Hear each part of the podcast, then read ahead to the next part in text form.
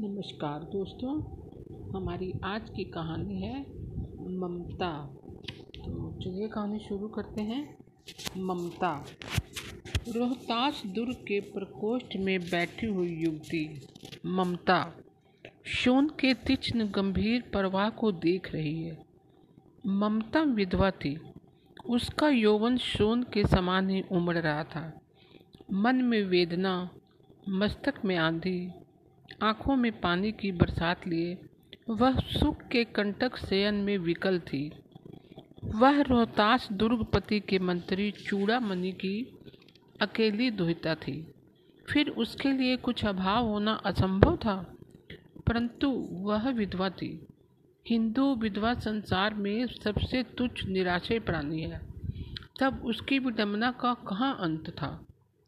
चूड़ामणि ने चुपचाप उसके प्रकोष्ठ में प्रवेश किया। शोषण की परवाह में उसके कल नाद में अपना जीवन मिलाने में वह बेसुध थी। पिता का आना ना जान सकी। चूड़ामणि व्यथित हो उठे। स्नेह पालिता पुत्री के लिए क्या करें? यह स्थिर न कर सकते थे। लौट कर बाहर चले गए। ऐसा प्राय होता, पर आज मंत्री के मन में बड़ी दुश्चिता थी। पैर सीधे ना पड़ते थे। एक पहर बीत जाने पर वे फिर ममता के पास आए। उस समय उनके पीछे दस सेवक चांदी के बड़े थालों में कुछ लिए खड़े थे। कितने ही मनुष्यों के पद शब्द सुन ममता ने घूम कर देखा। मंत्री ने सब थालों को रखने का संकेत किया। अनुचरण थाल रखकर चले गए। ममता ने पूछा, यह क्या है पिताजी? तेरे लिए बेटी उपहार है। कहकर चूड़ामणि ने उसका आवरण उलट दिया। स्वर्ण का पीला पस उस सनहली संध्या में विकीर्ण होने लगा। ममता चौंक पड़ी। इतना स्वर्ण? यहाँ कहाँ से आया? चुप रहो ममता, यह तुम्हारे लिए है। तो क्या आपने मलेक्ष का उत्कोच स्वीकार कर लिया? पिताजी, यह अनर्थ है, अर्थ नहीं। लौटा दीजिए पिताजी। हम लोग ब्राह्मण हैं, इतना सोना लेकर क्या करेंगे? इस पत्नोमुखी प्राचीन सामंत वंश का अंत समीप है बेटी। किसी भी दिन शेरशाह रोहिताश्वक पर अधिकार कर सकता है। उस दिन मंत्रित्व ना रहेगा, तब के लिए बेटी। हे भगवान, तब के लिए, विपद के लिए इतना आयोजन परम पिता की इच्छा के विरुद्ध इतना साहस। पिताजी, क्या भीख न मिलेगी? क्या कोई हिंदू भूपृष्ठ पर न बचा रह जाएगा? जो ब्राह्मण को दो मुट्ठी अन्न दे सके, यह असंभव है। फेर दीजिए पिताजी, मैं काँप रही हूँ। इसकी चमक आँखों को अंधा बना रही है। मूर्ख, कहकर चूड़ामणि चले गए। दूसरे दिन जब डोलियों का ताता भीतर आ रहा था, ब्राह्मण मंत्री चूड़ामणि का हृदय धक धक करने लगा। वह अपने को रोक न सका। उसने जाकर रोहिताश्वस दुर्ग के तोरण पर डोलियों का आवरण खुलवाना चाहा। पठानों ने कहा, यह महिलाओं का अपमान करना है। बात बढ़ गई।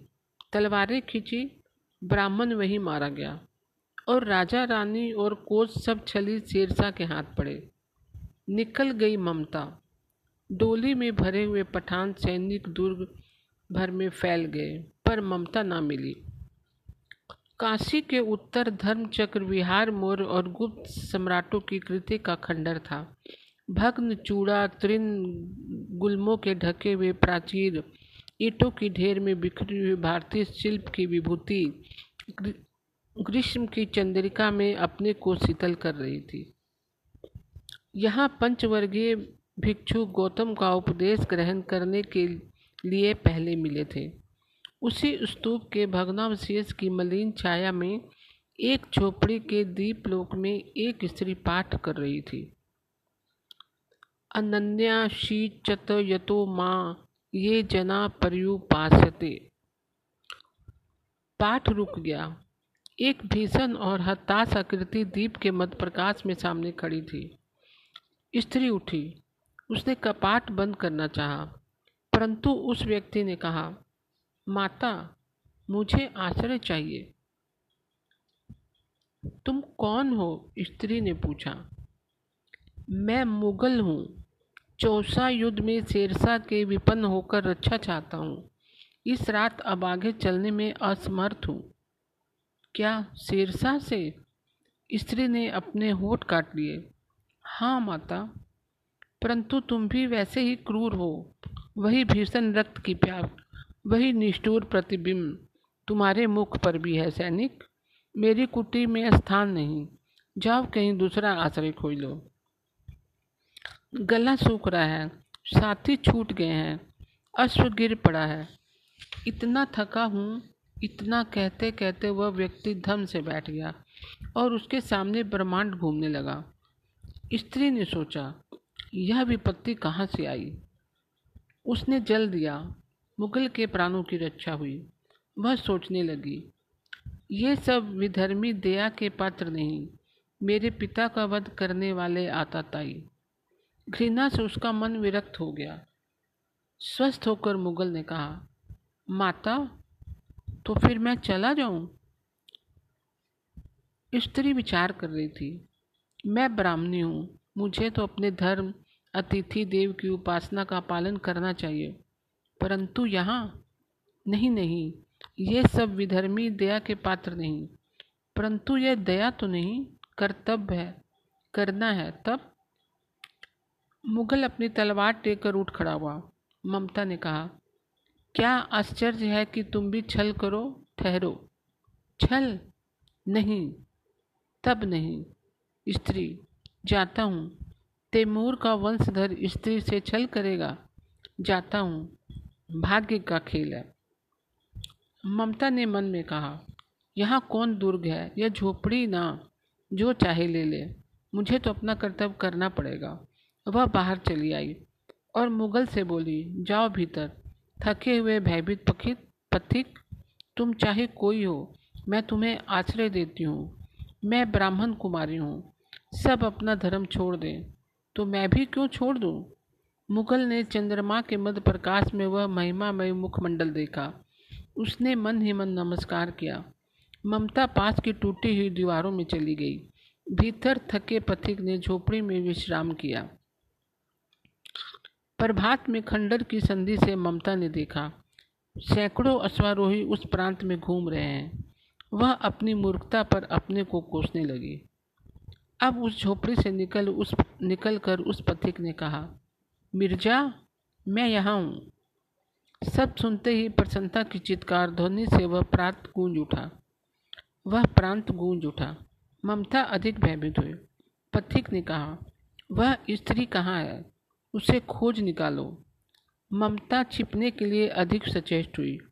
वह मृग दाव में चली गई। दिन भर उसमें से ना निकली। संध्या में जब उन लोगों के जाने का उपक्रम हुआ तो ममता ने सुना। पति घोड़े पर सवार होते हुए कह रहा था, मिर्ज़ा, उस स्त्री को मैं कुछ दे ना सका। उसका घर बनवा देना, क्योंकि मैंने विपत्ति में यहाँ विश्राम पाया है। यह स्थान भूलना मत। इसके बाद वे चले गए। चौसा के मुगल पठान युद्ध को बहुत दिन बीत गए। ममता अब सत्तर वर्ष की वृद्धा थी। वह अपनी झोपड़ी में एक दिन पड़ी थी। शीतकाल का प्रभाव था। उसका जिन कंकाल खांसी से गूंज रहा था, ममता की सेवा के लिए गाँव की दो तीन स्त्रियाँ उसे घेर कर बैठी थी, क्योंकि वह आजीवन सबके सुख दुख की सहभागनी रही है। ममता ने जल पीना चाहा। एक स्त्री ने सीपी से जल पिलाया। सहसा एक अश्वारोही उसी झोपड़ी के द्वार पर दिखाई पड़ा। वह अपनी धुन में कहने लगा मिर्ज़ा ने जो चित्र बना कर दिया है, वह तो इसी जगह का होना चाहिए। वह बुढ़िया मर गई होगी।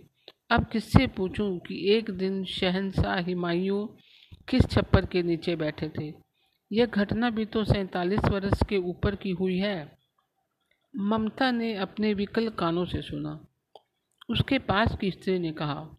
उसे बुलाओ। अश्वारोही पास आया। ममता ने रुक रुक कर कहा मैं नहीं जानती कि वह शहनशाह था या साधारण मुगल। पर एक दिन इसी झोपड़ी के नीचे वह रहा। मैंने सुना था कि वह मेरा घर बनवाने की आज्ञा दे चुका है। भगवान ने सुन लिया, मैं आज इसे छोड़े जाती हूँ। अब तुम इसका मकान बनाओ या महल। मैं अपने चीर विश्राम गृह में जाती हूँ। वह अश्वारोही अवाक खड़ा था। बुढ़िया के प्राण पंछी अंत अंत में उड़ गए। वहाँ एक अष्टकोण मंदिर बना और उस पर शिलालेख लगाया गया। सातों देश के नरेश हिमायू ने एक दिन यहाँ विश्राम किया था। उनके पुत्र अकबर ने उनकी स्मृति में यह गगनचुंबी मंदिर बनवाया। पर उसमें ममता का कहीं नाम नहीं। तो दोस्तों, आज की कहानी आपको कैसी लगी? मैं कल फिर एक नई कहानी के साथ उपस्थित होंगी। तब तक के लिए नमस्कार दोस्तों।